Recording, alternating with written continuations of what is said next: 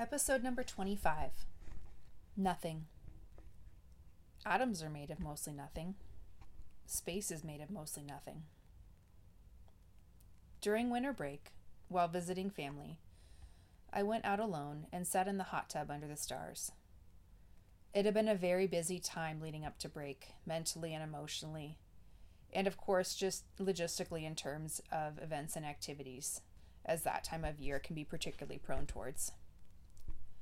I had a lot of conflicting thoughts and rambunctious emotions, all running amok, and had been in any spare moment over the last several days, trying vainly to untangle, solve, fix, reconcile, and, art- and articulate the precise nature of the things on my mind, so that I could get to the root of each one, of each facet, of each issue, create an actionable solution which I could then persuasively communicate to all parties involved and begin to implement. That's my normal approach. It's exhausting and doesn't usually work. The walk out to the hot tub was the first time on the trip that I had really been alone since the hurricane of my interior had peaked several days prior. I was hopeful that by taking some time alone, I would gain the clarity to identify the source of my triggered emotions and the specific steps that myself and others could take to fix them. I was anticipating an epiphany once I did my due diligence by taking a time out. I contributed my 30 minutes of time to the universe. It owed me an explanation. That's fair enough, right? I got in the hot tub and looked up at the stars and waited and waited and waited. And there was nothing. No epiphany. No answer. Maybe I was asking the wrong question. What was the question? There was no question. There was just nothing. Stars, bubbles, water, darkness, heat, and cold. I tried to clear my mind and stop looking for an answer. You know, trick the universe by pretending to ignore it so that it would give me an answer once I quit looking for one. Mm, good plan, self. But still nothing. Didn't fall for it. No answer, and also no question.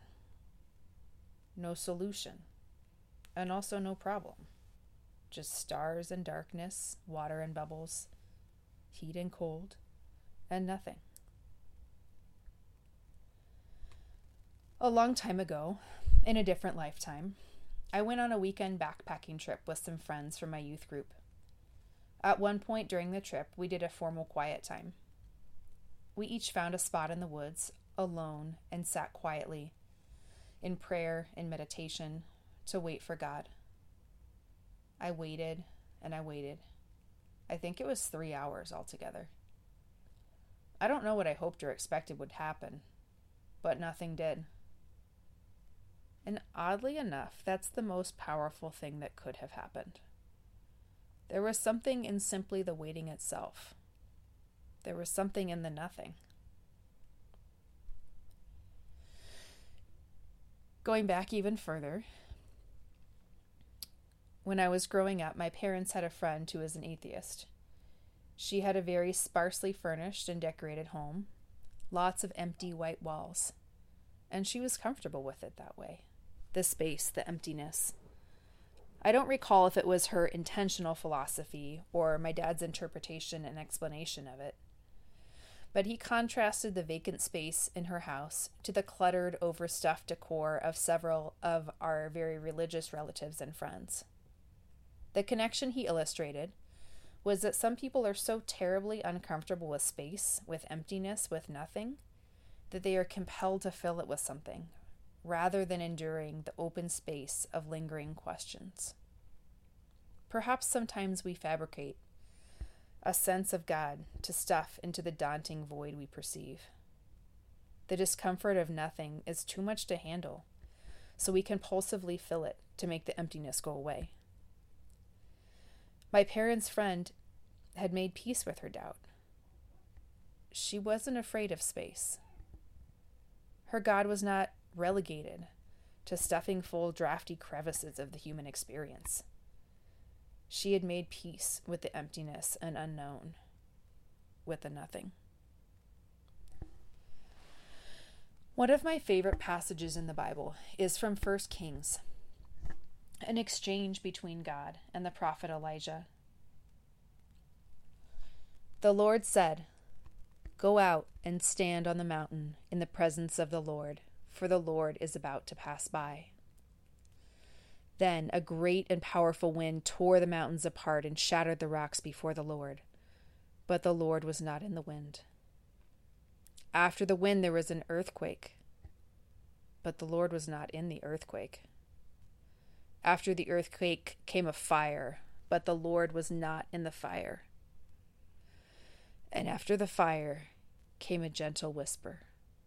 When Elijah heard it, he pulled his cloak over his face and went out and stood at the mouth of the cave. Then a voice said to him, What are you doing here, Elijah? God is not a vending machine obligated to perform when we provide a window in our schedule, a token, a gesture open barely long enough to achieve the sole objective of being filled in order to numb us from discomfort with the unknown. We are not owed answers. The universe is not obliged to deliver us trite epiphanies, sound bites of insight to satiate our loneliness and terror at its expansiveness. The space is okay. There is something in the emptiness when we make peace with the nothingness.